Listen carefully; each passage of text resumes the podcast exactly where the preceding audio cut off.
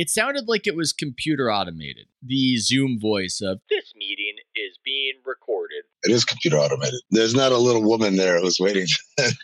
But I would want it to be Donald Sutherland or somebody with a good voice. I would prefer it, but they didn't want to spring for that. Donald Sutherland has a good voice. Donald Sutherland has a good voice. I don't know if that's the first voice I would think of when I think good voice. I mean, let's think. Good voices.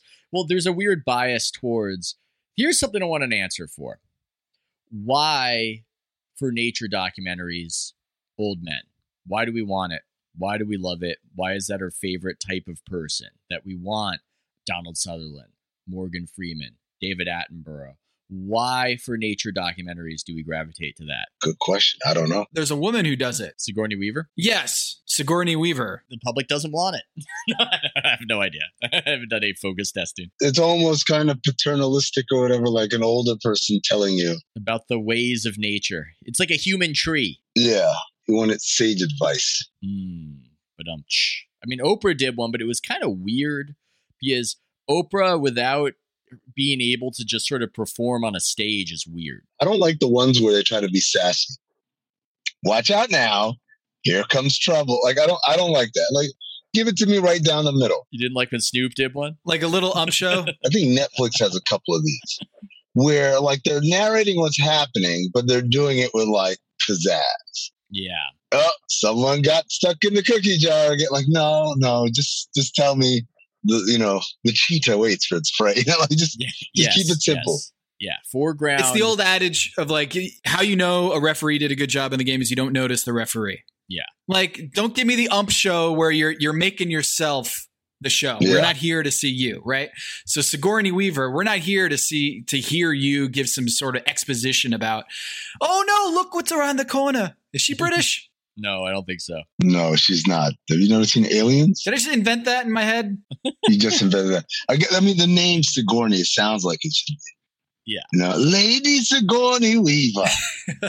yeah, like come on, she's definitely like on Downton Abbey for sure. Like there is a character named Sigourney Weaver on Downton Abbey. No, I'm with Amin on this take, though. It's like the Italians say that the sauce should accentuate the pasta. The pasta is the star of the show. The nature is the star of the show. And I think David Attenborough is the GOAT. I think that's the guy over anybody else. And he's in his 90s. Him and Morgan Freeman, right? Oh, yeah. Yeah. 1 1A. Well, it's funny. Like one wouldn't think that there's a small screen, big screen thing, but there certainly is because Morgan Freeman. I feel like if I'm going to a movie theater to watch a 90 minute documentary about something, particularly in the Antarctic, it's got to be Morgan Freeman.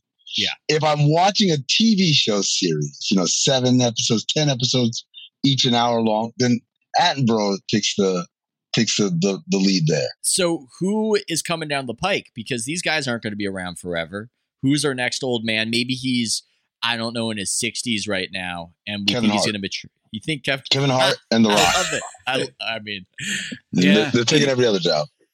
They're monopolizing the the job market. I could see The Rock doing it. I think we're at a place right now in Hollywood where contractually you've got to offer it to The Rock and Kevin Hart first. then if they turn it down, then you can open up the, the, the process to other people. They're restricted free agents. They have first refusal. They have to go through them first. I'm thinking, like, will Sudeikis be the guy of the future? Who's going to be the guy of the future? Too funny. Too funny. You need someone who gives off Comforting. paternalistic vibes. Yeah, Yeah, you- need a comforting like grandfather grandmother vibe. Stallone, Um, Travolta. mm, Oh, geez. oh, geez, look out, mouse. Nicolas Cage.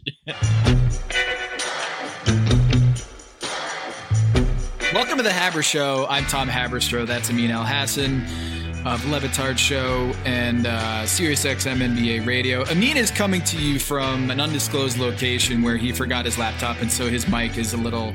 If you like Amin, you're gonna love Amin here. If you don't like Amin, just turn down the volume. I got two. I got two. I know I'm screwing up your intro.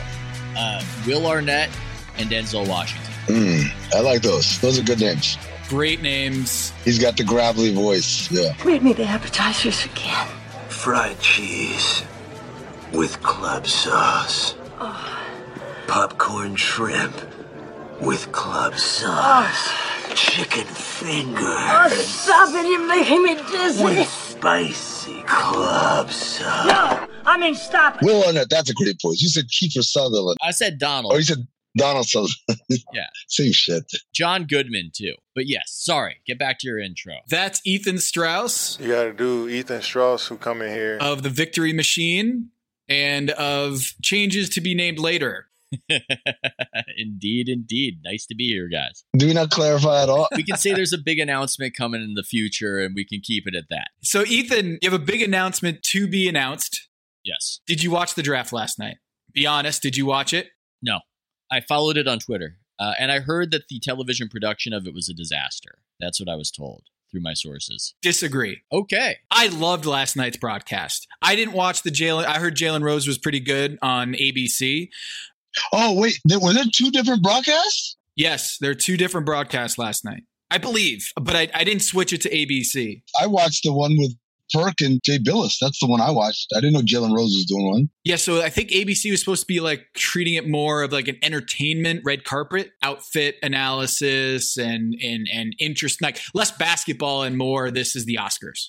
I had no idea this existed either. I mean, this is sort of a I, maybe that's not the best sign considering that Amin and I had no idea this was happening. And we're in the upper 1% of people who would probably know it was happening. I didn't know there was the there was the simulcast. Um, but it, it, not that draft ratings matter too much, but it does help them plump up the ratings when they have things on two channels. Then they combine them and they say that, oh, it's the because you're going to get a bump. I mean, you get a million people just for showing up on network television, in theory.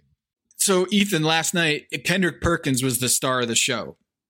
I mean, I loved Perks. He's he's kind of like if you're going to go on a trajectory of Charles Barkley or Kenny Smith or Ernie or what Jalen Rose, like I feel like Kendrick Perkins is going the Charles Barkley route where everything he says, I'm in. Like I want to hear what he says because everything he says is interesting. He's going to come come in with like a totally ridiculous take. Uh, he has fun with it. He's funny. Southern accent. Is he from Beaumont, Texas. Beaumont, Texas. He's from Beaumont, Texas. I feel like people and Ethan, you don't have to watch to get this. What I'm saying here, people want Kendrick Perkins to be nerdy, Mm. smart X's and O's guy and really dry. Like the analysis that I see from Kendrick Perkins is he's given his takes, his viewpoints. He's he's being entertaining while he's doing it, and I th- he's getting a lot of backlash because he didn't know how to pronounce uh, Moses Moody's name or didn't have a take about the 17th pick. I kind of feel like that's not his role. And that's kind of the point is like, I think NBA analysis shouldn't be too serious. And Kendrick Perkins brings that energy of uh, like fun. He, he, he brings the levity to a show. Did he call him Moses Modi? two of the best to ever do it. When you look at Modi Moses, Modi Mo- Mo- Modi, Moses Modi, Moses Modi, when he Moses it Modi. Moses Moody. It was awesome. You know what I think people like about Perkins is that he feels he feels pretty real, and and and it seems like he's not too obsessed with Twitter. And I think just that that itself people want. I don't necessarily think people people do like good analysis. I think that's a good question of what should ESPN be doing, because if I'm looking at their presentation versus Turner, Turner they can't beat what Turner's doing the way Turner is doing it. They can't beat jocularity, pardon the pun, from these ex jocks who are snapping towels verbally at one another. And Chuck is calling Shaq ugly, and Shaq is saying, I'm going to slap you. And it's a lot of fun. racing and to you're the jumbotron. right. yeah, yeah, and you're and you're not going to get the greatest analysis in the world. Let's be, let's face it, but you're going to have a great time from the most famous possible retired athletes other than Michael Jordan, and ESPN cannot compete with that. So I think it's a good question. What can they do? What should they do? Now, maybe you go the perk route and you, you try to get some of that that TNT aspect to it, but maybe they should be going for their comparative advantage and going nerdy as possible because that's the only lane on offer to them. No, Ethan, this is easy. Monster ratings are never built on nerdy. Yeah. There's a reason why, like, Star Wars makes a billion dollars, but if I put out a documentary about going to Mars, it probably wouldn't do as well. right? Like when you say like super X's and O's driven, all that, you basically say, I want to appeal to a niche audience, a niche audience that for the that that does care about these levels of nuance. I'm not saying that they should be completely absent from your coverage, but yeah. if you made your coverage what NBA Twitter wants it to be, oh, it would be the it. worst rated show in, in the world. That's that part's true. You could do smart without being anti-charismatic, though. I think they did that. Like Mike Schmitz is really good. Yeah, mm-hmm. I think he he's he's uh, as on top of this shit as anyone out there. Uh, the only person I can think of when it comes to draft time that I'd like to listen to more than Mike Schmitz is uh, Fran Fraschilla.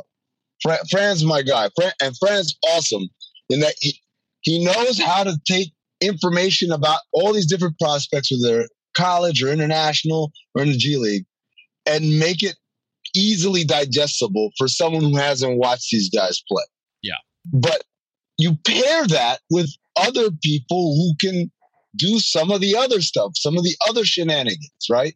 And I think obviously, Perk, by the way, I, I said this last night on Le Batard.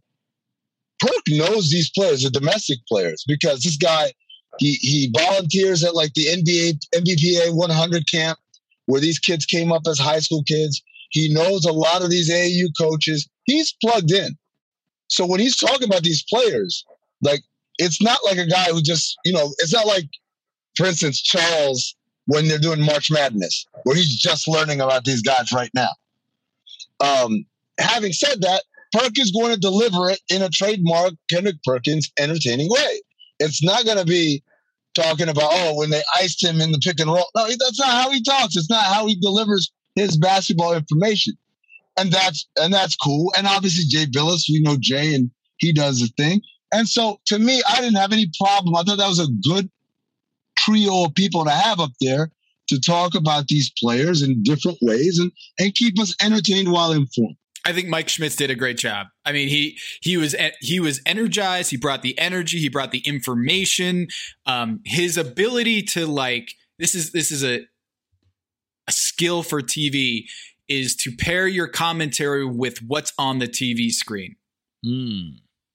That's hard to do. Is to talk and then realize, oh, they're running this highlight I need to talk specifically and give the play by play of like, watch what he does here. He he turns away from the pick and then he cuts in and then he does that behind the back pass and wow like and then on the next slide he's already matching what the next slide is going to be talking about and it just seems like he's built for this and i really i thought pairing him with perk and then having Jay Bilas be able to give kind of like the college basketball guru, the behind the scenes, like what Michigan State and Tom Izzo was doing with a player. And one more thing that Jay Bilas does he's the familiar face. Yeah. Right? Because Perk, while we know him, we know him. Yeah. He's not a household name quite yet from a media standpoint.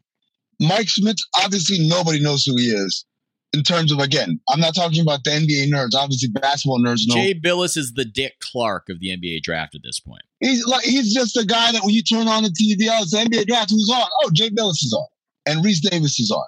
Those are the familiar faces that for the casuals, or even like the maybe a higher level in casual, but not quite.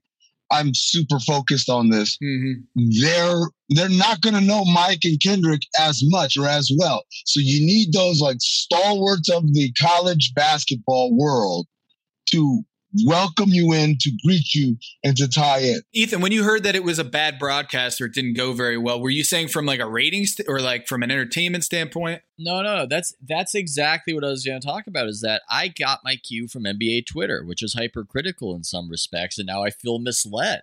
You know, I because I I I was following it through NBA Twitter, and I it, NBA Twitter was fixating on some technical difficulties. There was some rumblings about how there was confusion.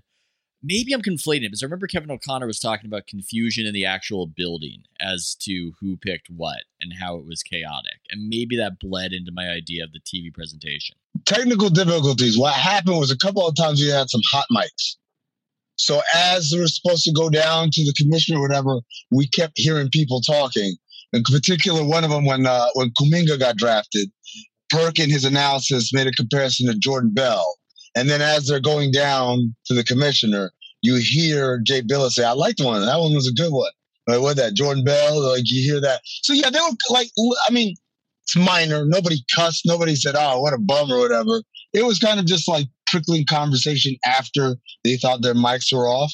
Um and uh yeah, other than that, you know, I, I thought what they did with the the um, Terrence Clarke family was really well done and very classy and very nicely done.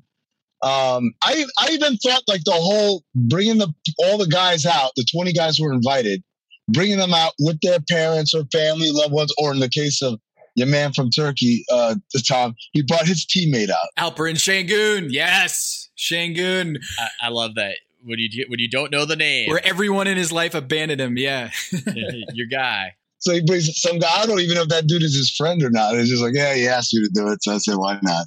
I'll take a trip to New York. I thought that was all well done. I love that. I mean, now I can imagine, Ethan. There were people like, oh, oh, I can not believe any pressures. I, I compared on the uh, bro. If you're one of those people, yes, the draft was terrible. Congratulations. And I always ask, where, like, what do you guys want? Like, where do you guys go for your stuff?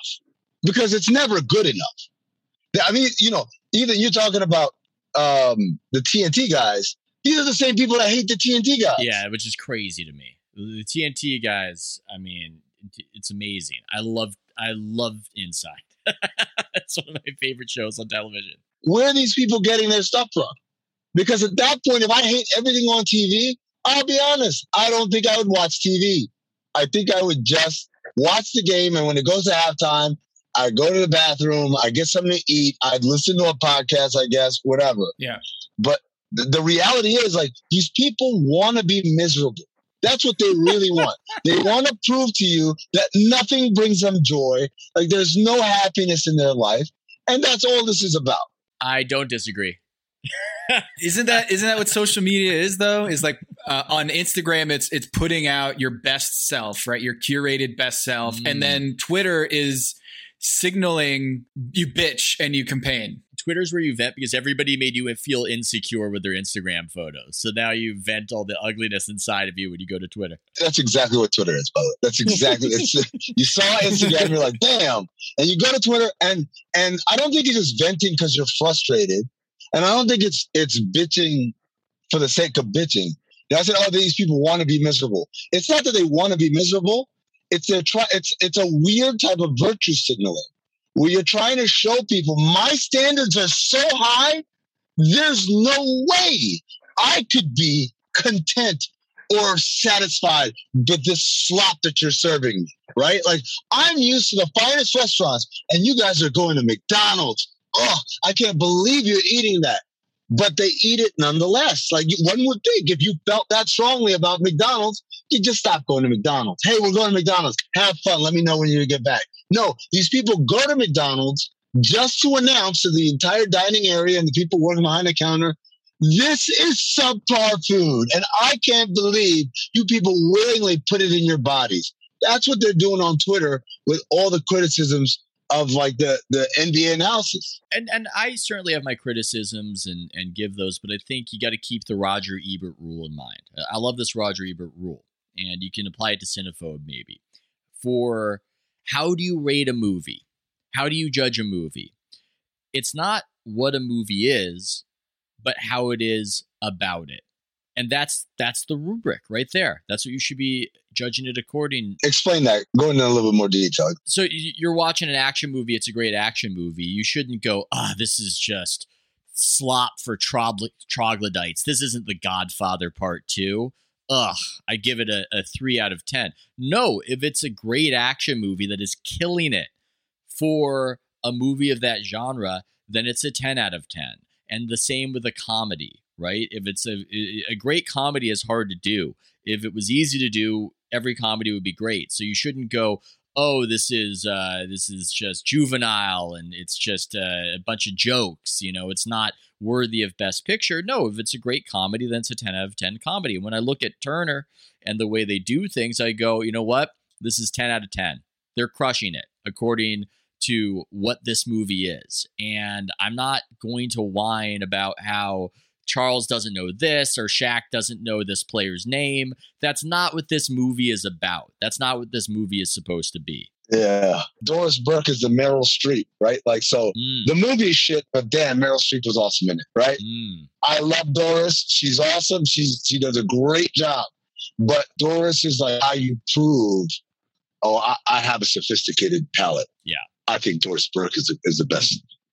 That's how they do it, right? It's like Meryl Streep. It's like that's how you show they. Oh, I'm really into like cinema, right? Oh, because Meryl Streep was in. Yeah, but the movie wasn't good. If like if Doris broadcast and we didn't like, we'd find every way to shit on the broadcast. But Doris was great in it. Don't worry. And again, I, I, that's not me criticizing Doris because I think she's awesome. I think she does a great job. That's me criticizing a group of people who, when they voice their opinion, it's more about signaling what kind of per, what kind of aficionado I am. I'm the type of person that I wish Doris Burke could do the play-by-play and the color analysis. That's the insight that it is so naive to think in a social setting uh, that the criticism is the criticism. No, the criticism is about curating what you're saying according to what kind of person you want to appear to be. I know that sounds cynical, but I've seen it enough to think that. Uh, that's really what it's about. So I think your insight is is quite correct there. Dude, that goes back to my Monty Williams thing. It was it was so amazing to me how people, in an effort to defend our of this Monty Williams, delved into the very depths of like awful human behavior to express that point, like and without any hint of irony.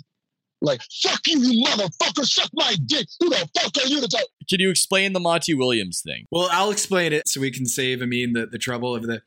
Uh, so Monty Williams, uh, after the NBA finals were over and he lost, uh, he went into the, the Milwaukee Bucks locker room while Giannis Antetokounmpo was holding court and celebrating. The whole team was celebrating and appeared on TV to be giving a speech to the Milwaukee Bucks saying essentially like, "Hey, great series. You made me a, a, better coach. You helped me grow as a coach, and I wanted to commend you about your victory and congratulations."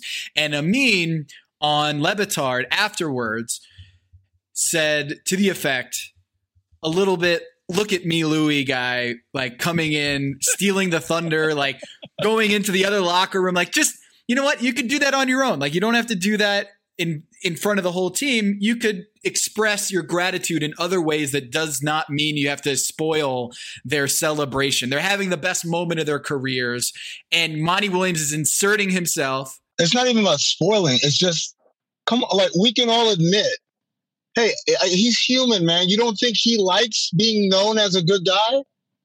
Like, like, come on, man. Like, like he's not perfect. We all we all have our weaknesses, our flaws, our desire to be liked by people in a certain way. And so for me, I think, I thought, I still think, because I mentioned, hey, Giannis called him in. Like, I, that's the funny thing. The Rich Eisen quote was the one that really blew up. But I said, yeah, I know Giannis called him in. Guess what? You ever been to your friend's house and his mom said, hey, Ethan, you got to stay for dinner. And did you say, oh, I can't wait? No, you could say, oh, you know what? Thank you. That's all right. It's perfectly fine. I appreciate it, but I got to get going. Like yeah. just because an invitation was lobbed doesn't mean you have to gobble it up, right? Yeah. And yeah. so, again, does this make Monty a terrible human being? No. Does he make him a, a fraud? No. Yes, it does. I mean, it makes you a terrible person too. First of all, the, the, the, phrase "Look at me, Louie" had me laughing uproariously. This is just so it's just so funny. I love it, but again, like my thing was, people got upset, but they didn't want to get upset because I called Monty a fraud, which I didn't, or I said Monty is just like is no different from the rest of us, which I didn't even do that. I said he is better than all of us. I said that as I preface my point. Doesn't matter. This was an opportunity for people to say, you know what kind of NBA fan I am? I'm the kind that knows Monty Williams is a man of Christ. And he would never, ever, ever let his ego get in the way of sportsmanship. There's something different there. And eventually we'll talk about the draft, I think, maybe. I mean, I'll talk about whichever you guys want to talk about. But I think there is something very taboo in the social media setting about undercutting performative sentimentality. And you're just never supposed to do that. If I want to be a conspiracy theorist, I might think that these social media companies love performative sentimentality and performative emotion. And so they want to crush anybody who might insinuate that it's slightly uh, not altogether real. And so that seems to be the taboo that you ran into right there. You tried to give the caveats for it, and it wasn't even the main thing that you were on that uh, main thing you were saying. I, I would have to think, right? It was probably an aside, right? The amazing thing, Ethan, was the number of players, coaches, oh yeah, agents, media people. Because that's not done. Re- hold on, who reached out to me privately to say, 1000% you are correct. yeah. Honest to God, I shit you yeah. guys not. And I'm talking about official people. I'm not talking about I cover it for SB Nation or I'm talking about the real deal motherfuckers who are credentialed and do this for a living. Wait, why did SB Nation just catch a stray? I don't know. I don't know. Or Yardbarker. How about that? Not sorry, SB Nation. Something like yard barker or whatever, right? Because all the little yard barker, I don't believe that exists anymore. So that's why it's a good example. All those little assholes they, oh, Amin said something again. Yeah, motherfucker, go back to your other job that actually pays your fucking rent, right? The real people who work in this league, who've covered finals, who've covered or, or played in finals or, or coached in finals, they all knew what I was saying was real. I had one person, there's only one person who was of that caliber who texted me and said, nah, man, you're wrong. I think Monty's being sincere in that moment. And I said, you know what, man?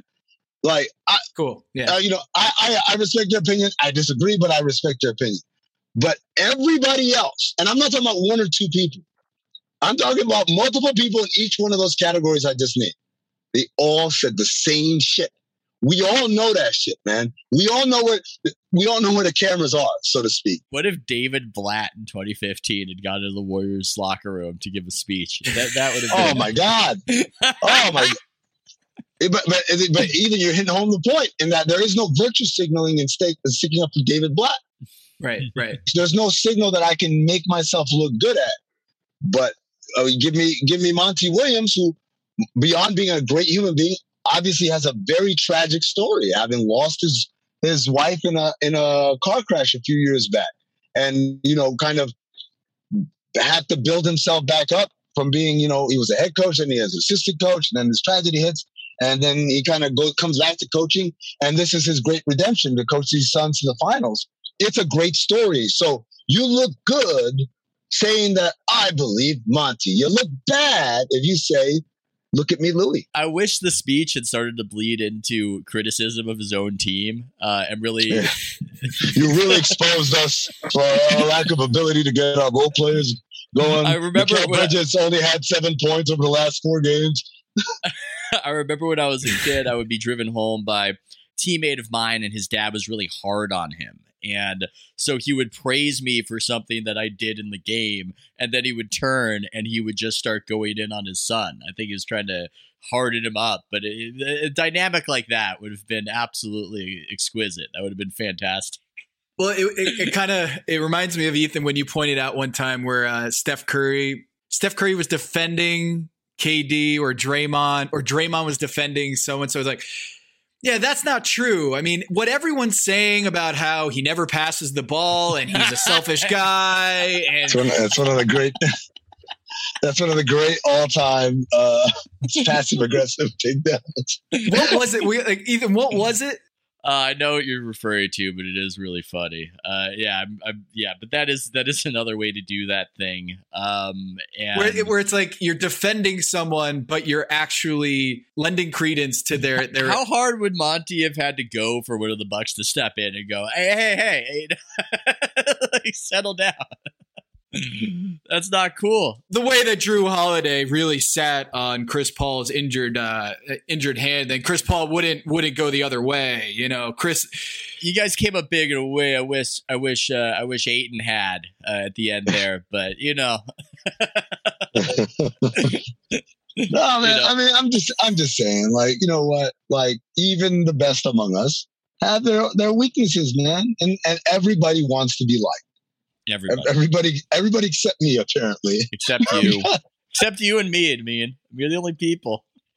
But people actually like you, Ethan. That's a difference. No, people like me. Oh man, I had to, yeah, yeah. You're like. Do you remember? Do you remember when you got when you got laid off, man? Damn, man, the whole world came out to, to say I've how much they love Ethan Strauss. I've said controversial stuff uh, since then. I mean, I don't know. I mean, we'll see. What'd you say? Did you did you write a book or anything? there is this like um, existence that I feel like is a uh, because of how divisive politics has become, and because how polarizing the conversations on NBA Twitter are, is if you slightly criticize someone, you are now on Team A or Team B. Yeah. Right. Yeah. How polarizing yeah. it is is that it creates this it, the divide widens every day every day that people acknowledge we can't criticize this person, we can't possibly criticize Monty Williams because that that he's untouchable. Every time we go on Twitter, it widens and widens, and before you know it, it's like, wait a minute, we can't criticize or point out like, hey, uh, LeBron James actually he's getting old and we need to point out the fact that he's been hurt for like 50% of the games and the Lakers aren't what they used to be. Like like the idea of like Russell Westbrook. So Russell Westbrook got traded yesterday to the Lakers and I would I retweeted a video of the Lakers not guarding Russell Westbrook. Just not guarding him in the playoffs two years ago when the Rockets played the Lakers. And Anthony Davis and LeBron James had the ability to rotate over when Russell Westbrook got an open three pointer, and they all just camped out in the paint. And I pointed out in the tweet, it was like two years ago in the tweet, there's a little caption about his shooting percentages and how the Lakers weren't guarding him. And when the news dropped that the Lakers traded for Russell Westbrook, I just retweeted that old video and hit me. I was like, oh man, remember how the Lakers used to guard Russell Westbrook, just ignored him on their perimeter. And I just retweeted it, LOL, right? Lakers fans went berserk. Half of the camp was I can't believe we traded for this guy. And the other camp was the other camp was how dare you? He had a triple double averaged a triple double last year. He's going to show you like Russell Westbrook in the Lakers, like it's going to be a great fit. You don't think that LeBron James knows what he's doing? You don't think that Frank Vogel, championship head coach, knows what he's doing here? Rob Pelinka, who turned this franchise around. You don't think that Jeanie Buss and all the rings that the Buss family has created, they don't know what they're doing? You sit in your ivory tower and your Russ hating ways and shut the fuck up. And I'm like, man, I was just laughing at a video of the Lakers playing defense against Russ two years ago, and people are so it's so it's like anything that is construed as criticism or even poking fun, having fun with it. LOL at how Russell Westbrook at the three point line, the Lakers are like, yes, please. Any little bit of it, it's a it's a it's a felony offense to them. My my, my read on it is, and it's a funny thing um, Twitter is an incredibly negative place, and it is especially negative about negativity. So if you if you say something a little bit critical, uh, there's this irony of this avalanche of negativity being heaped on your kind of minor negativity. And so to balance it out, the backlash I, I, to the backlash. But yeah, I think they're trying to balance it out, but they're all one mob. So they're not balancing it out. It's completely unbalanced and it creates a dynamic where I think people in our profession are just scared to tweet anything at this point. I mean, I, I've disengaged. Uh, but, but, but like, there's no, there really is no value to it. Uh, like there's no value you can emerge from other than promotion for something that you've just you've just uh posted, right? That's the that's the only value Twitter has. Like, hey, new episode of Haber Show. Here's the link. We talked to Ethan Strauss.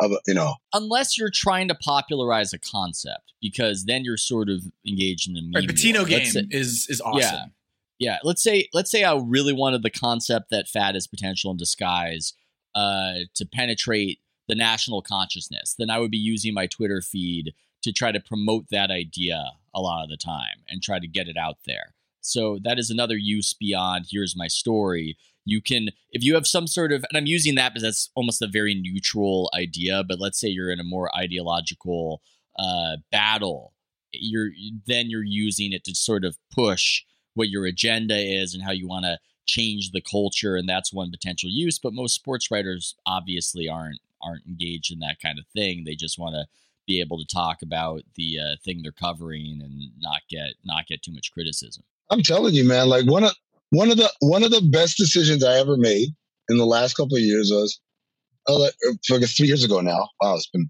time five. Joining Instagram. It is it is a remarkably more positive place.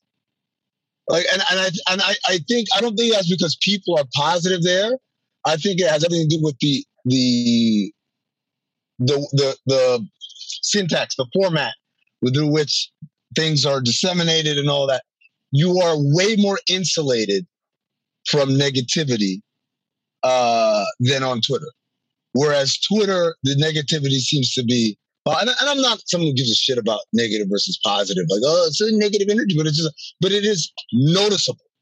It is noticeable. The grand irony of Instagram is it's an instance of the nerds building a place where the jocks win. Like that's what's funny about Instagram is uh, these tech people, these programmers create this mechanism by which the kids who were popular in high school get even more popular because now into their 20s uh, they can really promote uh, how good looking they are and how they're partying.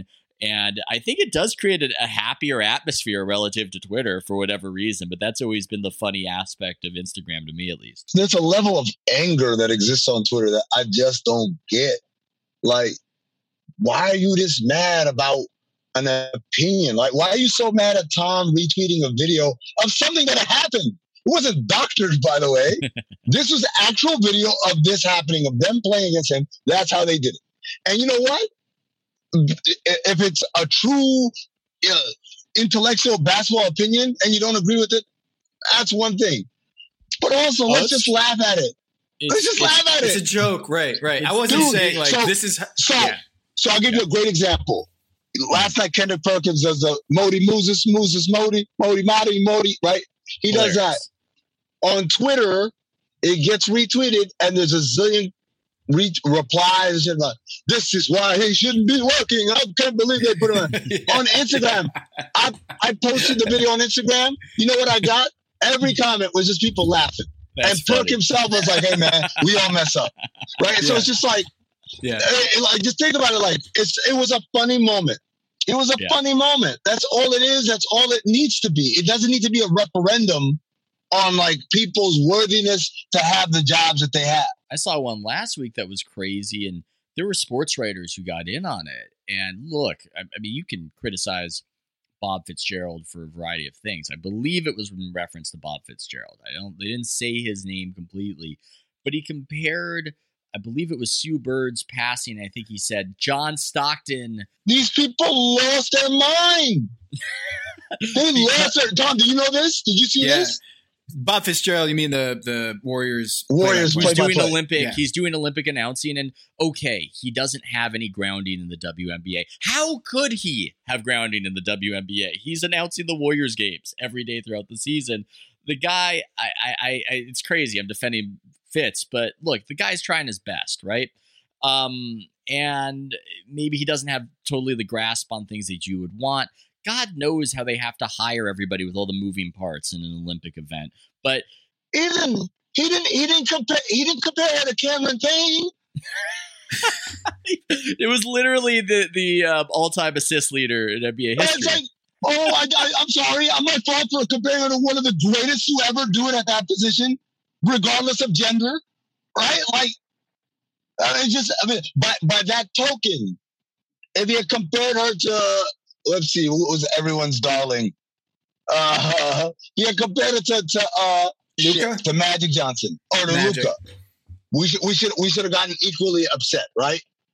I think it's that, ridiculous. I think there was this weird tinge in how it is that uh, that John Stockton was in an anti-vax documentary, and so oh, there was okay. a little bit of that flavor. So he's been canceled, and so Sue. Yeah. So it's like you. I don't want to think about John Stockton in the context of Sue Bird, even though that's got not you. what. You know. okay, well, no, okay, so like, like, like, it was like Bob Fitzgerald, like. Uh, Sue Bird avoids the screen like Stockton avoiding a vaccine. That was it, what was in their head. Like if we're canceling John Stockton, but that's not the comments. Super threading the needle like John Stockton avoids it. But I don't think the the criticism of Fitz in that moment, I don't think was how dare he compare uh, her to an anti-vaxer. It was how dare he compare her to a man, like, a man that we don't like right now, like a man that we we we, we don't like right now. But I don't yeah. I don't think that I don't think that part was verbalized necessarily in the outrage that the reason why we don't like. No, but I but I saw it in a bunch of the the responses because I was puzzling over it and going, "This is so such a strange reaction." And it, it, it's just one of those things where it's just like, you know what, man? Not every moment is a moment to get upset. And also, the other thing is, it goes back to the conversation we started this with about what do you, how do you want your coverage to look like, right? Like. If you compare her, if you're Bob Fitzgerald and you're calling the fucking Olympics, this isn't this isn't a, a an August uh, like game of the night on T- on ESPN. This is the goddamn Olympics. The number of people who turn it on who don't know shit about shit just see USA and like I'm watching this. You have to use shit they've heard of. They can't they can't goddamn broadcast it for the five hundred thousand people who know like who Ticha Penicheiro was. They're, they're, they're doing this for the goddamn people who haven't watched basketball. Forget about WNBA basketball. Haven't watched basketball in years. John Stockton's a name that most of Middle America knows. Please please, can we just stop yelling I mean, it's the mic is just getting so hot, so hot. but it's reflective of passion. It adds something to it. But yeah, the mic is hot right now. it, it, it is boiling.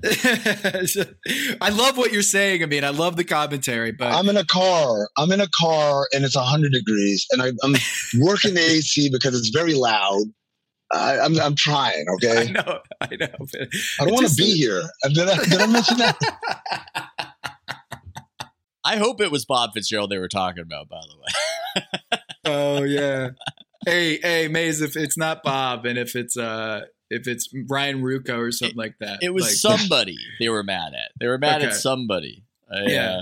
well, uh, let's let's shift let's shift here because um, I found it interesting. Owen Phillips is one of my favorite analysts in the NBA blogosphere, if we want to even call it that anymore. In the in the newsletter era, Owen Phillips is is one of the best, if not the best ones going in the NBA because he takes he, he's an incredibly good data illustrator and he and he gets his data in crazy places. He's able to grab huge oceans of data and present it very clearly and succinctly where you're like, oh my, I've never thought of it that way.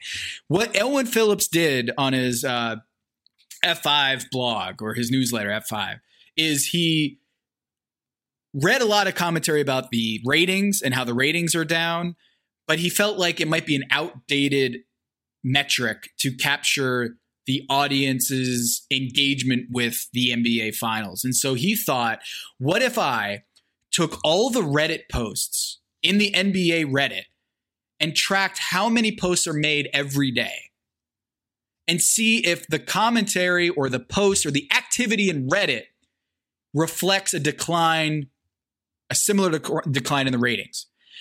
And what he found was, contrary to what I think a lot of people think, is that not just TV ratings are down, but the actual conversation about the NBA or the activity about the NBA on Reddit, as Reddit is a proxy for just engagement, activity, interest in the NBA. And I found that interesting also because Mark Cuban commented on that. Mark Cuban, the owner of the Dallas Mavericks, Shark, Mr. Shark Tank. Thanks for clarifying that. yeah, my audience. The guy that like, invented broadcast.com, Mark Cuban? Yeah. That guy's, that guy's still around. The guy, the guy was on Entourage? That guy? he commented and said, Have you considered looking at Discord? And there's another one, Ethan. What was the other one? I don't even. It doesn't wow. even matter yeah, anymore. No, you're, like, you're, already scraping. If you "Have you considered checking it, Discord?" He's not doing them any favors. He's just all he's doing is dr- shining a light on the uh, on the thing that I don't think that he wants a light shined on. It's I, I hey, credit to him, I guess, for just being active and talking a lot and yeah trying to get his message out there but i don't think he's helped them with this because he's been on this for about a, at least over a year now where when the news has been bad trying to fight against he would call it a narrative. I would just call it reality. Um, and I don't think that it's been good. I mean, he had his Waterloo. He went on Megyn Kelly's podcast and humiliated himself. I mean, that was uncomfortable to listen I, look. I didn't even know Megyn Kelly had a podcast. What happened? He went on there and they were talking about a variety of things and the ratings were brought up and it was right after the NBA finals of last year which of course was way down it was way down for various reasons including pandemic and October and all of that but it was not what they wanted it to be and it seemed like he was trying out some of the rejoinders that work on Twitter because on Twitter you can kind of have a little snapback and that's where it is. And you can walk away from the situation whenever you want to walk away from the situation. And I think one of the ones he had was that the Kentucky Derby was down. And so he was saying, Oh, the Kentucky Derby was down. Is that because horses were too woke? Which is, I guess, something that he used on Twitter. But in that setting, it didn't really work. And then she had follow ups. What was the rebuttal that, that defeated that uh that one particular trope tactic? Well, she just had all the data and she just had all the stats, and she just kept that's what reading. They don't have.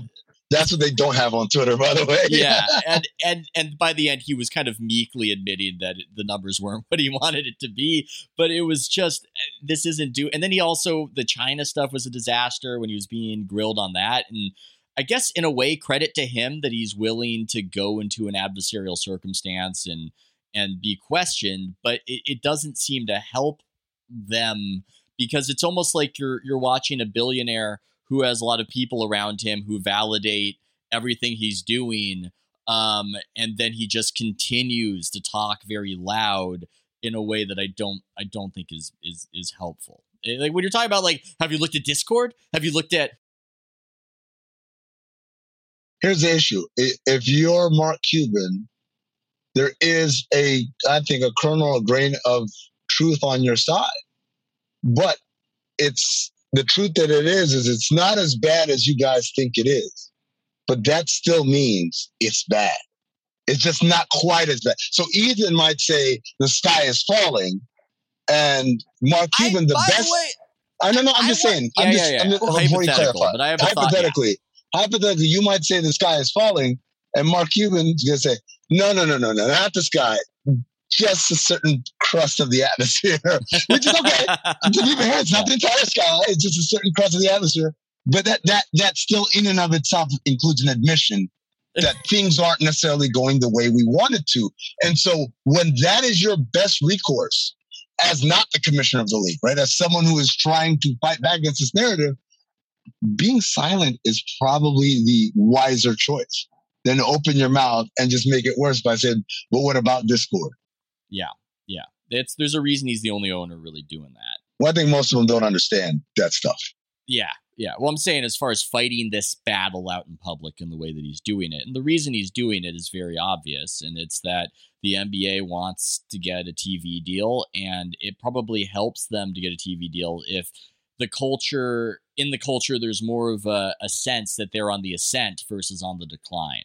And you might go, well, hey, doesn't Bob Iger and all these guys don't they have the real numbers? So why should they be swindled? And yeah, but they're human beings. You know, if they're reading a bunch of news coverage that the NBA is on the rise, then that's going to give them more of a sense of, okay, we need to bid this thing up versus if the opposite is happening. So I think that's what's going on right there. And uh, the only frustration for me on these issues is I feel like I call balls and strikes, but the conversation is so skewed towards bullshit that then it seems, and I guess this is the theme of what we're talking about, that your moderate criticism is, oh my God, uh, the NBA is never going to be watched by anybody. I mean, I think, look, there is a positive story to tell about the last NBA season. For one, they actually had a season. Yeah. I mean, yeah. that wasn't guaranteed for an indoor sport.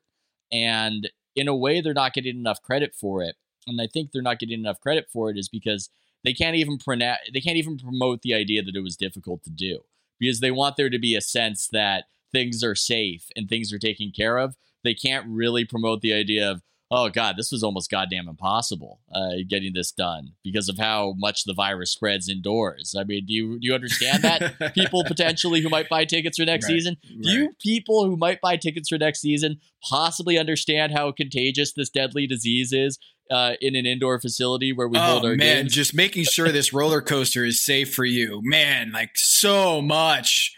Wow. the legal liability to just make sure we don't get sued for exposing you guys to all the risk is just anyway. We did a great job. We don't get Yeah. credit for it. Yeah. So that in it, in and of itself, and I think that Giannis winning it the way he won it, how he's setting up this grand contrast of uh, me hard scrabble Giannis versus the super teams.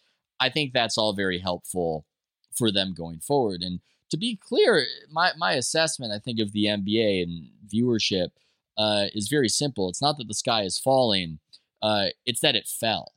Now you can rebuild the sky. You know, you can you can prop that sky up. There's no guarantee that you're here forever, but they did indeed lose half of their viewership uh, over within a decade, and more so precipitously in the past few years. I mean, that is just what happened, and no amount of cope, no amount of oh, look at this poll that we just did, or oh, look at these tweets and look at these stats. It's like it's it's just no. It's it's a very simple truth of audience flight domestically in the United States. That is what happened, and it it's happened before. The NBA has peaks and valleys. I was talking to my buddy, and uh, he, I was like, "Yeah, uh, finals really, you know, Bucks really did a good job fighting back. I think it was like two two or whatever." And he's like, "Yeah, man, um, it's. I think it's really good. You know, even though LeBron and Steph aren't playing." It's really good that uh, you know you have some fresh faces in there, Devin Booker and Khris Middleton and Giannis. And I was like, "Yeah, um, did you watch last night's game?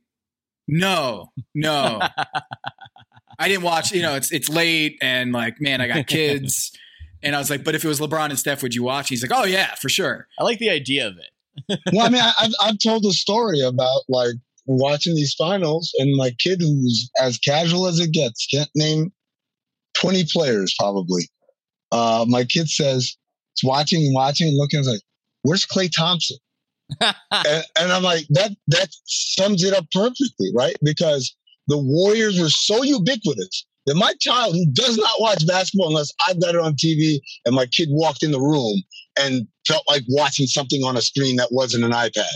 That's the only way there's basketball being watched by this human being.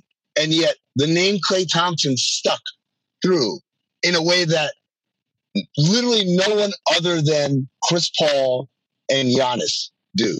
My kid doesn't know anybody else other than Chris Paul and Giannis. Maybe Devin Booker. Maybe. Yeah, because it's like, isn't that the problem, Ethan? There is that people will talk about how it's good for the league, and in the long run, maybe it does. The the, the seeds have been planted that in five years, Devin Booker will be Kobe Bryant, and It's an investment. it will be like man, remember that 2021 NBA finals when he struggled here and there but he got that exposure and he learned that the ascent began in 2021 and it's been good but I I just worry that most people are going to get in the habit of like being part of the conversation of the NBA and not actually watching the NBA. The Warriors were unusual because they were ubiquitous before they won the championship. Like they they were this phenomenon, lightning in a bottle thing that people were into. And I mean, they they went up against LeBron and average of 20 million people watched that first finals that the Warriors were in. And that wasn't just because of LeBron. That was a hell of a lot more people than watched LeBron 20 and what it and this year it was averaged under 10. it was 9.9 million um and we get into the nerdy stat uh stats of it really that's with a likely 10% bump because now they count every restaurant sports bar hospital airport lounge in america towards the ratings so it's inflated by 10% so it, fewer than half of what watched warriors warriors cavs 2015 This is what I'll point out about the Warriors. One, they have been good for a couple of years. And that's important because Steph Curry becoming a national thing that people were excited about was important. Versus, again, other than Chris Paul, this Suns team was a team of unknowns. Nobody knows them. Total unknown. and they haven't been in the playoffs in 10 years. There's the longest drought followed by a trip to the conference finals, let alone the finals in NBA history, right? So y- y- you mix that with, again, just a, a uh, the obviously playing LeBron will always bring attention. And so, Tom, what you're talking about is theoretically, yes, I will. I will take a step back today to know that five years from now, I've taken a massive step forward. And I'm talking from an NBA rating standpoint. In the same way that 2012, uh, the Oklahoma City Thunder go to the finals, and it's hard to remember now, but back then, a lot of casuals didn't know who Russell Westbrook was or who yeah. Kevin Durant was. Like maybe Durant a cup from a Sonic commercial, or you know, but like it, it, largely for the casual basketball fan, doodle job, not much of a of a of a household name. But because of those finals and because of their ensuing excellence, they became household names. So yes, in some circumstances, works. If the Suns go back to being middling or just okay, then this is just an L. And there's no two ways to cut it. I, I think it's a lot better for the NBA and we're, we're just having this conversation. People try to police this conversation. Like, I don't care what's good for the NBA. It's like, okay, well, then have another conversation somewhere else. Like, this is the conversation we're having. you know, well, if you don't like McDonald's, then stop eating at McDonald's, right? Yeah. Yeah. I just, yeah. It, this is, I think, better for the NBA that Giannis and the Bucks won it because they were part of this multi year arc. And Giannis had such emotion. Oh, it's such a good story. It's it, such a good it was, story. It felt. It just felt real. It felt cool. I, I think it kind of. It kind of. St- it, it, it made him in a way. And if the Suns had won it, I don't. It would have been okay. I guess it's cool that Chris Paul finally won it, but it, it doesn't feel like the part of a continuing story. So I think it was way better for the NBA that the Bucks won than that the Suns won. I know if you're a Suns fan, you're mad about that potentially, but that's just how I see it. I didn't care who won. But Ethan, I, I think you the way because some people are going to take that and read something different in what you said, meaning, oh, because they er, built not bought. Like no, no, has nothing to do with that. Nobody gives a fuck. You might give a fuck because it's not your team, but the reality is nobody cares. The reality is what Ethan is saying is that Milwaukee was a team that was knocking on the door, right? And what had built that to that crescendo of we got a guy who won MVP twice. We got a bunch of guys that were all defensive team. We've got all stars. We got like America. I'm not saying they were household names, but they weren't complete unknowns. Um, and that is rewarding for the NBA because it tells you, hey, keep watching because you never know when this little team that could will grow to one day be a champion, as opposed to team that comes up out of nowhere, flash in the pan, and then disappears afterward. That's bad for business. We're all about the investment, the investment to pay off year after year. Yeah, and the Suns are a cool team. Don't get me wrong. I mean, the Suns are a very cool team, and I think they will be with us for a while. But you were saying, Tom. Yeah, I was saying to that point, uh, Ethan, is that the Suns, I think, by going to the finals with one trade, I think is going to perpetuate interest throughout the league in a way that um, may not be the Bucks level, the magnitude that the Bucks are going to raise interest for their story, but the idea of like right now, I mean, when we do when we do Le like a lot of the commentary is like, who's the next Phoenix Suns, and you can group a lot more teams as who's the next Phoenix Suns than who's the next Milwaukee Bucks. There's only a few teams that can be the Milwaukee Bucks winning 60 games every year, but there's 15 teams that are missing the playoffs every year that you can say, hey, if they get one, if they get Kyle Lowry here, or if they get Mike Conley here, or if they get this one trade, maybe they can propel themselves into a finals run. The issue there is, I don't know how replicable or or how how how much of a blueprint the Phoenix Suns, if this is just an aberration that it's just a fool's gold for all these other teams to think that they're one step away, one move away from doing what the Suns did, if that's going to actually set a lot of teams back. So Chris Paul, as an older union president, has made so much money for guys like Chris Paul, uh, not just in the rules that he has passed and gotten past, but now in just using this as an example there are going to be teams looking for their Chris Paul who's going to volt them and get their youngins up the speed. But I, I agree with what you're saying, Tom, that this might not be rec- replicable, but I do think there's a lesson that is replicable, which is that you can't just rely on your young players to mature into a juggernaut. You do need this sort of hybrid of young and old in order to make it happen. And I think that that wasn't as accepted as a as wisdom now as it. I mean, before as it is now because of Chris Paul. That's what he's supposed to do as union president, right? You know, I think the moment that it turned where Giannis became such a transformative figure as like the face of the NBA is when he said, I could have gone to a super team, but I didn't. I could have taken the easy way out. It's one thing to win the championship, but it's another to lean in in a very WWE way of like, I'm I'm team NWO and over there is this other like the fact that he became this heel against the super team movement, I feel like was great theater. And it's great for fans to be like, you know what? Hey, you know where I've seen this movie before, Tom? The Dallas Mavericks? No, 2010, uh, D- Kevin Durant. Well, Dirk Nowitzki, I feel like could have been the Giannis here. It's more Durant. Like Durant won over so many people when he signed his extension with no options, talking about yeah, I don't yeah. do that shit and da da da. Quietly, right? it was like overnight, like a quiet little thing that from OKC, and yeah, that's how Durant built built a lot of his national goodwill. Ironically, of course, that's how he lost it uh, five or six years later. Uh, Damian Lillard, same thing. Like uh, Derrick Rose, same thing. These guys, there is a value in being the built not bought guy until you realize yo, I've made a terrible mistake, right? Until you become Job. Hello, darkness, my old friend. but it's a little different because Giannis ultimately won it, and now he can kind of present as that guy. And I do yeah. think that contrast. I do think that's good for the sport. And then him doing it, scoring 50, um, it was just, it sets up the next season really well. Uh, I think the the league needs the league needs the Warriors to maybe come through. Yeah. And God knows what's going to happen there. God knows. Let me say something funny right here. also, Giannis, better personality than KD. Yes. For the fan, not as a human being, but like for the fan. For, as a selling a product, selling this game, Giannis, better than KD. KD is morose, is, uh, you know, he's, snap, he's, uh, he's irritable He's sensitive. He's reactionary. Uh, and Giannis is like none of those things. It projects none of those things.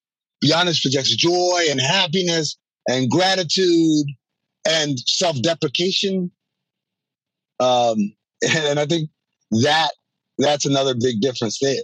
Oh, I mean, with KD, it's the strange, and I do think it motivates him to a certain extent. This idea of I'm going to be so incredible at basketball that nothing else is going to matter. It doesn't. everybody is just going to have every everybody's going to have to bend to my will. They will. That can be true. Also, you're not good at selling. You're not as good at selling this thing as that guy.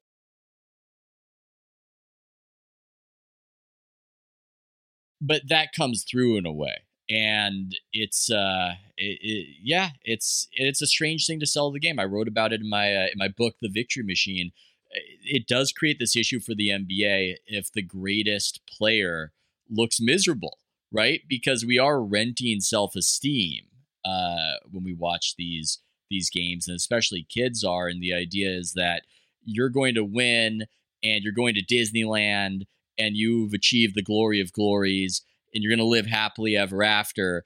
And if we know that actually you're you're just as miserable as before, then we're just we, we have less we have less interest in being along for the journey versus Giannis scoring 50 points and looking like he had won. The- Chick Fil A was huge, man. The chi- give me 50, not 49 and not 51. It was amazing. That is a level of like super duper innately gets it, gets what gets the people going.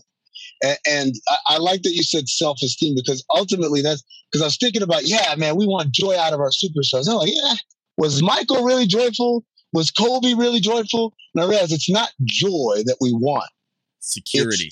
Self assuredness, right? Like yeah. Michael never gave a shit what people thought. Or he did, he just didn't show it.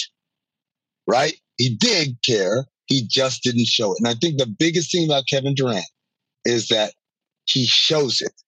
Even if everybody else feels the same way, but they don't let that get out. They keep it internalized or whatever. And, uh, you know, I, I, don't know, man. Uh, I don't know. And he was uh, six inches from beating Giannis. Is the other crazy thing looking back on it. But that that's you could go throughout history and do that the six inches thing. Quotes taken out of context. Uh, no. Uh, Ethan, can we do a couple minutes on the Warriors? Because um, part of part of I think this transition that you're making uh, job wise, um, there's an announcement coming soon.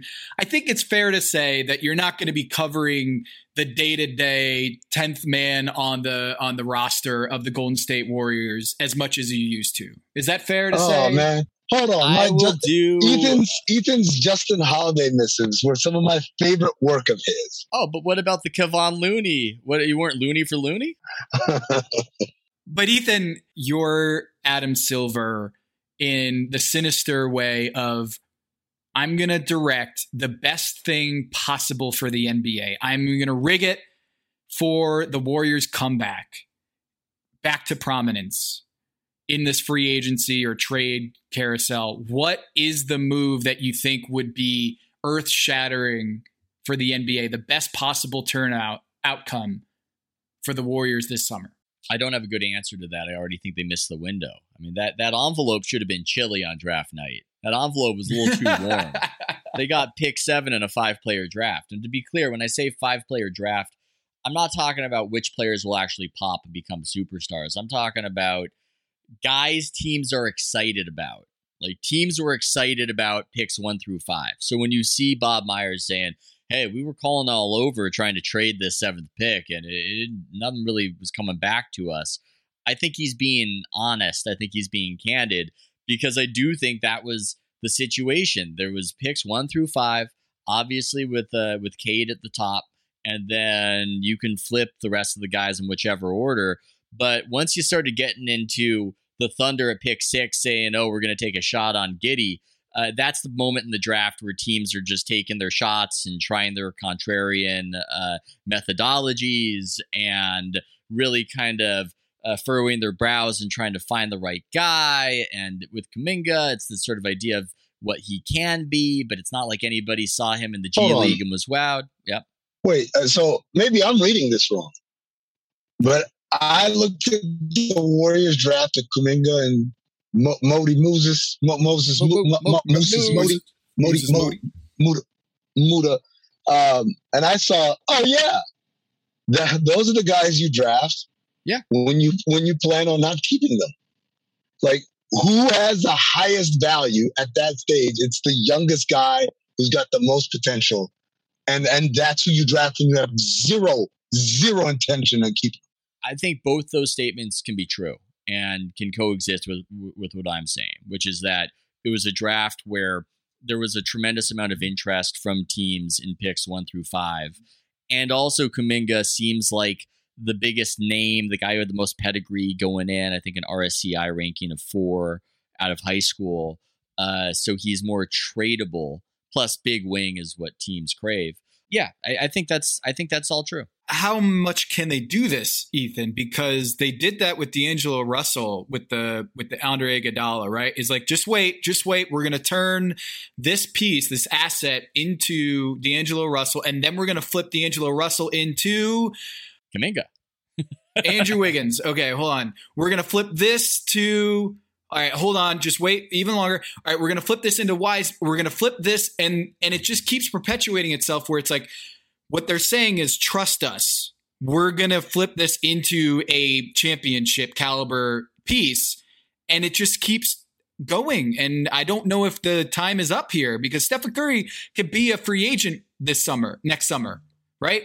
Klay Thompson might not come all the way back. Draymond Green, not to be cliche about it, not getting any younger. So I wonder how much they can kick the can down the road and say, trust us, we're going to get that piece before it's too late. Well, well, let's let's narrow it down. One of the things that came out yesterday was reportedly the Warriors turned down an offer for Ben Simmons that in, involved the poo-poo platter of Andrew Wiggins, Wiseman, the two picks, and two future firsts.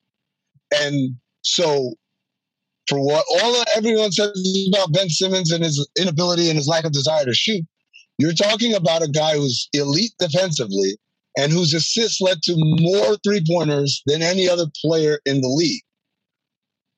I kind of feel like, why the fuck are you keep it holding on to two future first when you know you've got a closing window with the guys you had? Are you surprised they didn't pull the trigger, Ethan, to get Ben Simmons despite the steep asking price?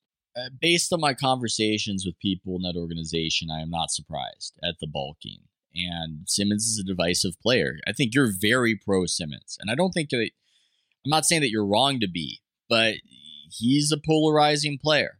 And I, I agree with you that generally they've got a timeline problem. They've got a timeline issue. They need to align it if they're going to win a championship with this core. Um, and maybe to what you're saying, there's not enough hunger to get on that timeline. Certainly, some of the mm. comments made by Bob Myers were strange about looking beyond the core mm. right now and Steph and all of those. And what, what, what, was that? I missed that. I, it's hard for me to recapitulate what he was saying, but I think he was Ooh, recapitulate. It's a good one to me. Hinting at the idea that they're not just thinking about this particular window; that you need to think beyond. You need to think beyond it, and we know that the Lacobs love their draft picks and they love love their development, and so there might be a little too much of trust the process Warriors version uh, when I think a lot of the fan base. We're not going to chase wins, essentially. Maybe. I mean, and I think a lot of the fan base, and especially uh, number 30, would like them to hurry the fuck up. See, and, and to me, but that's that's that's the point. It's not about the fan base, and it's not about. It, it's about number 30, because uh, we talked about this a couple of years ago when he signed his current deal. When he was coming up, there were like whispers of, hey, maybe they'll ask him to take less so it'll be easier for them to keep them together. And, and the response was, you fuck around by one penny on this shit. And I don't give a shit what, where, what happens to me in this family. I'm the fuck out of here. And so they were like, uh, just kidding. Chase is the building Steph built. Yeah. Yeah. And so it's like, just kidding. Here's all your money. So I think now, this time around, it's not don't fuck around by one penny. It's don't fuck around with how you're building this team. Like, and, and I think most people, because Steph is nice and Steph is smiley and Steph is friendly, Steph is cuddly. Steph would never break our hearts and go somewhere you're, you're out of your mind. In a heartbeat, that dude would leave. In a heartbeat, I think that dude would leave. If not, not just like haphazardly, but if he felt like the the, the, the they didn't keep the main thing the main thing. He's not going to sign on to babysit. To be clear, I don't think he's looking for a reason. I don't think that he wants to leave, but he definitely wants them to make sure that he can win some more championships. And if they're not going to do that, it's a problem. Do you think that's it? Like, do you think the driving force for Stephen Curry here is about winning championships, or do you think it's yes? Well, let me let me finish here. Do you think it's reciprocating something he feels like he's owed? I think it's the championships. I think that there is there, there okay. is some of that stuff. There's always going to be some of that stuff, but I do think that that's that's his pathway towards greatness is piling those up, and that's why he accepts Kevin Durant coming to the Warriors back then, even though it would maybe hurt his status as an individual. Uh, it's it's to be basketball Derek Jeter, whatever kind of whatever kind of comparison you want to make. And so, yeah, he wants he wants the titles. That's that's what he's into. And it's been two years of kind of dawdling. Two years since you looked at me. they were such a one hit. It's a Barenaked Ladies reference out of nowhere. I'm surprised that that was their only hit. I don't know. Not one hit, man. They've got some others like if I had a million dollars. Never heard that song in my life. I've never heard that song. You've never heard that, that song? If I nope. had a million dollars. It just seemed like they should have had more of an extended moment. I'd, I'd be, be rich. rich. Thank you, Maze. well, I didn't know about it. I know I got an audience in Maze. It was such a happy time, the late 90s. Uh, just I, oh, this is one of my favorite Ethan Ethan rants because yes. Michael Jordan was winning championships and Bill Clinton. No, the was, economy. No, it's the economy. The economy was, was, is better. I mean, American Pie. The final scene is Eugene Levy dancing to that Barenaked Lady song, uh, just happily Uh, good old, look, it was it was a different time. His eyebrows are bouncing about. It's Yes. bouncing about. It, Every time we say it was, a, it was a different time, it was a happier time. You know what song plays in my head, right? what? Dum dum dum dum dum dum. Dum dum. Anytime Ethan has any sort of retrospective, we're in a helicopter. I'm reminded of the Quagmire uh, Vietnam flashbacks, where the only problem with Vietnam is that Fortunate Son plays all the time. wherever he is. It drives you insane. Yo, by the way, speaking of Quagmire, I just want to say really quick. We talked about the. I, I did. I, Tom, I did this last time, but I'll do it for Ethan because I know he'll Yeah. get the reference. We talked about like obviously the Lakers traded for Russell Westbrook, and that package originally was meant to go get Buddy Hield, right? We thought there was strong indications that Buddy Hield was headed to the Lakers for Kuzma and Montrezl Harrell, and the next thing you know, it's Russell Westbrook. And I said Buddy Hield was like Quagmire when he thought he was going to get his spin off.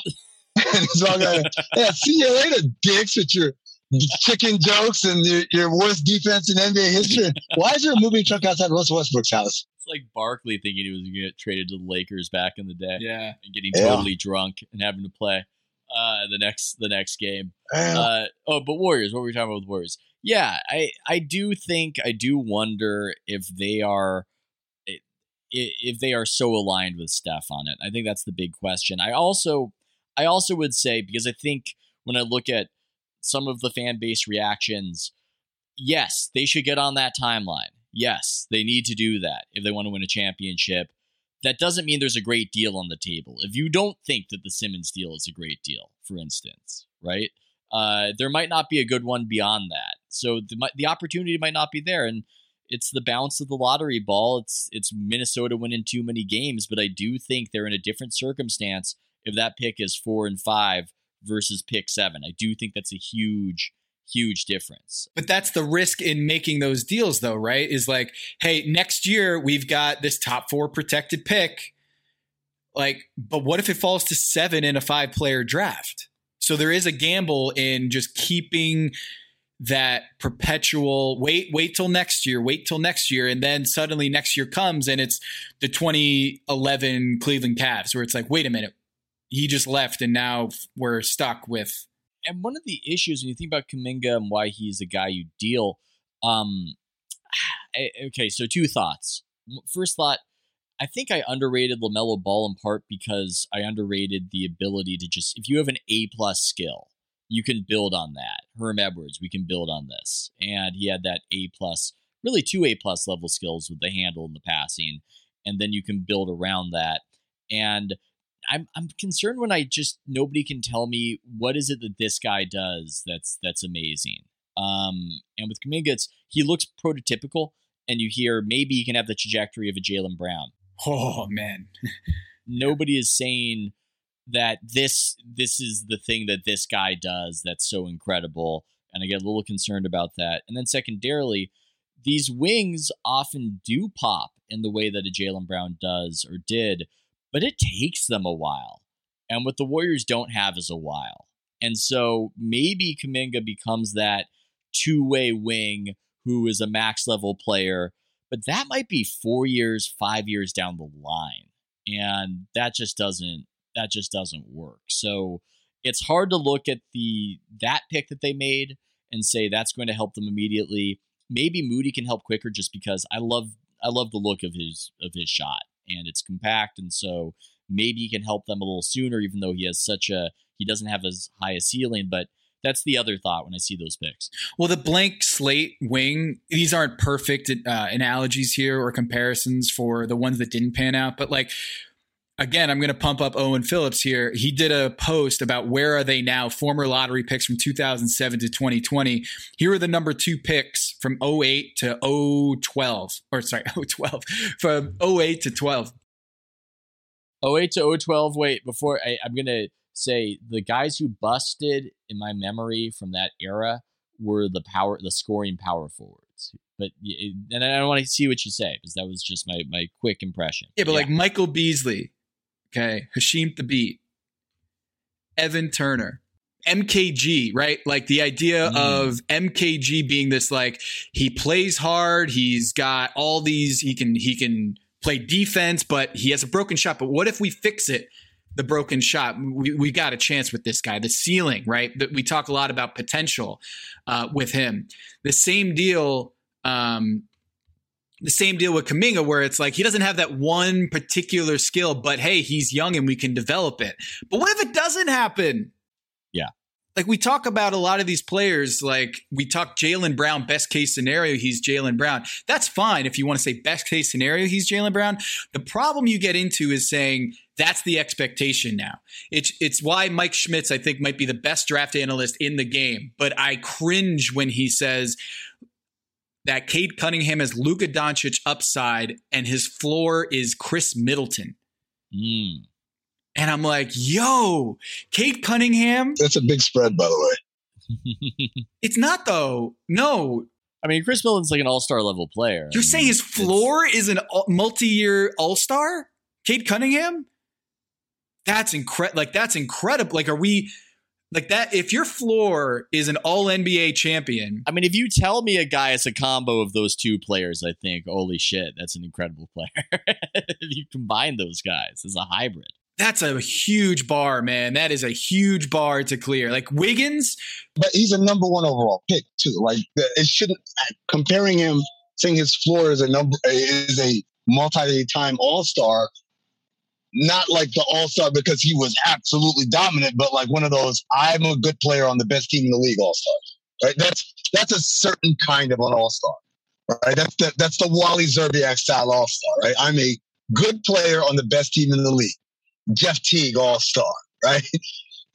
I don't think that's too high of a bar for the number one overall pick. Not at all. I don't think. Not to say he reminds me of Luka Doncic that's the, I, I keep going back to this man. Luka Doncic was the 18 year old MVP of the second best basketball league in the world. He is to this day. Obviously, I wasn't scouting when LeBron was was a prospect. He is to this day the single best prospect I've ever seen. The single most surefire prospect I've ever seen. Luka Doncic. It, it's not even close. And that includes Durant. I'm not saying he's better than Durant or he's going to be better than Durant. I'm saying uh, watching Durant as an 18 year old and watching Luka Doncic as an 18 year old, I had zero, zero qualms or questions about Luka. So to compare Cade Cunningham to that, that's pretty strong. Uh, like now, as you said, Mike is awesome at his job, and he he, he watches these guys, and so I I'm going to choose to look at that as shit. Cade Cunningham better be good as shit right? To say something like that. I'll give Mike credit. He was pretty early in, uh, on the LaMelo thing. Um, and so that that's a lot of credibility um, from my perspective. Uh, so, but yeah, that's that's tough. That's that's a high bar. That's it's a very high bar. That, yeah, it is a high bar. And I mean, like the number one overall pick, the expectation is you're going to be a superstar, right? You're absolutely right about that. I just think that we need to look at reality and face the fact that over the last 20 years, or I should say from 1990 to 2010, the number one pick didn't become an all star 33% of the time. I think that's higher than what most people would imagine. Yeah. So basically, two thirds, two thirds of number one overall picks Right. The average output on a number one overall pick is four and a half all stars. That's the that's the average. Okay two thirds, two thirds of those, or one third of those uh, number one picks do not even get to the All Star game. So just to go back to Owen's chart, Greg Oden, Derrick Rose, Blake Griffin, John Wall, Kyrie Irving, Anthony Davis, Anthony Bennett, Andrew Wiggins, Karl Towns, Ben Simmons, Markelle Fultz, DeAndre Ayton, Zion Williamson, Anthony Edwards. You can see there's pretty big range here, right? That if he becomes Cade Cunningham becomes Khris Middleton, I don't think that's like the worst case scenario, right? That can't be worst case scenario. Like what you just said, I felt like is more supportive of my point. Because if you're telling me the average number one overall pick goes on to be a, at least a four time All Star.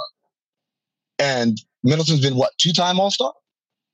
Then calling Middleton his his floor, while it's not obviously, you know, it can always be worse, but like that's also not crazy. That's not crazy. And and and by the way, like if you look at Cunningham and his resume and, and compare him to the number one overall picks that didn't pan out, uh, it's it's not close, right? He, Anthony Bennett was nowhere near as accomplished as a player entering the draft as Cade Cunningham was, and was dealing with injury issues. Um, uh, uh, Greg Oden obviously, if Greg Oden doesn't get hurt, he's probably he's probably a perennial all star in this league.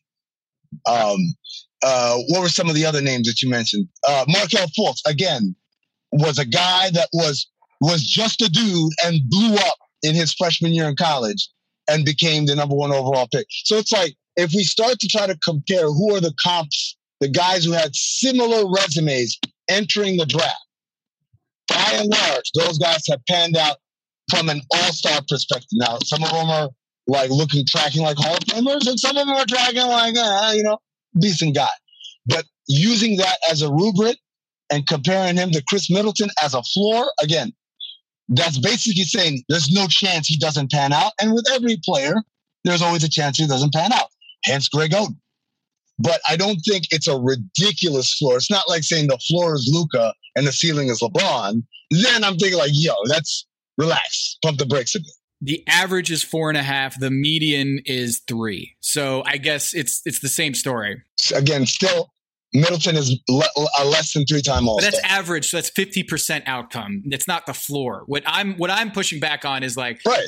The floor is made up by of the guys that completely flamed out. The, the ceiling is made out of the guys who were greats of all time, and somewhere in the middle is probably the answer. Unless you're looking at Cade Cunningham and seeing some of the red flags that we saw in Oden, One leg was shorter than the other. That we saw in Fultz wasn't really a great prospect prior to the you know the last you know the year and a half before he got drafted.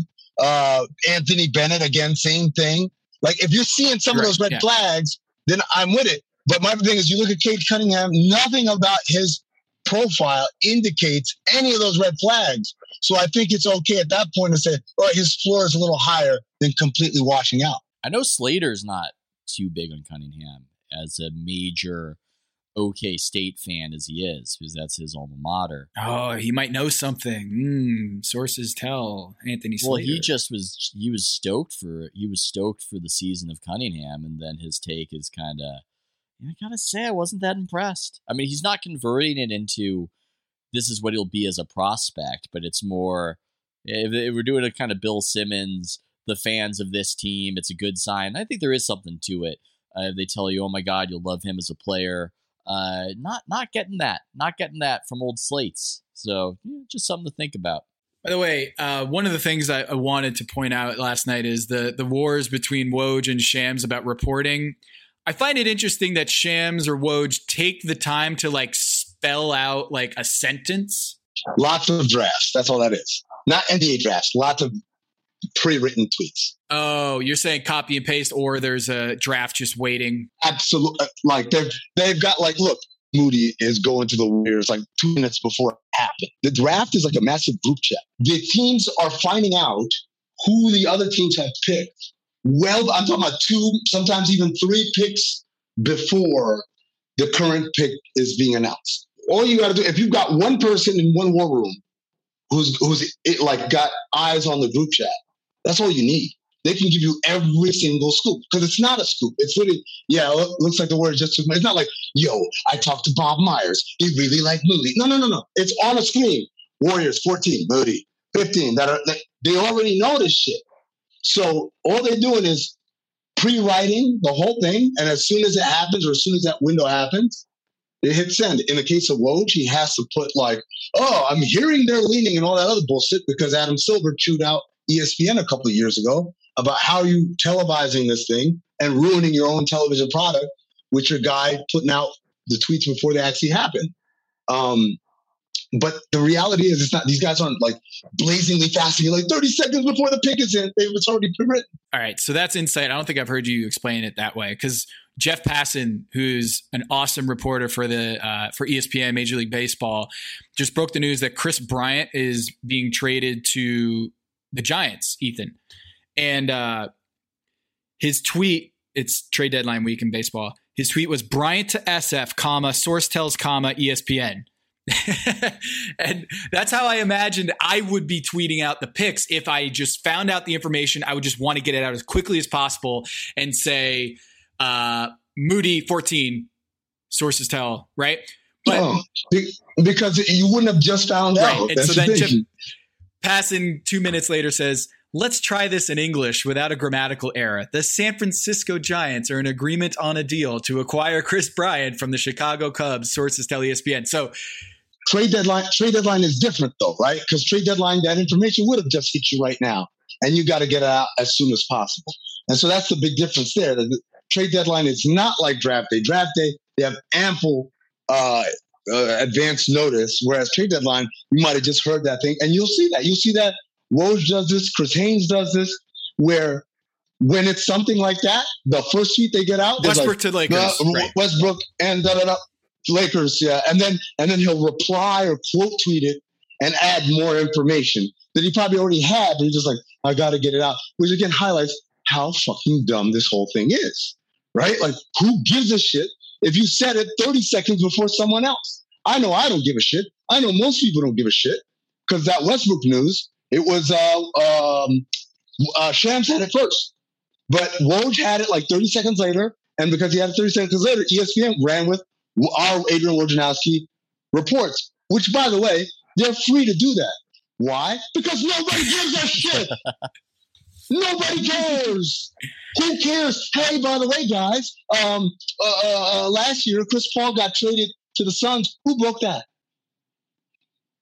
Yeah. You don't know. You know why? Because it doesn't matter. It doesn't matter who who broke that news. All that matters is that we found out, and we would have found out one way or another.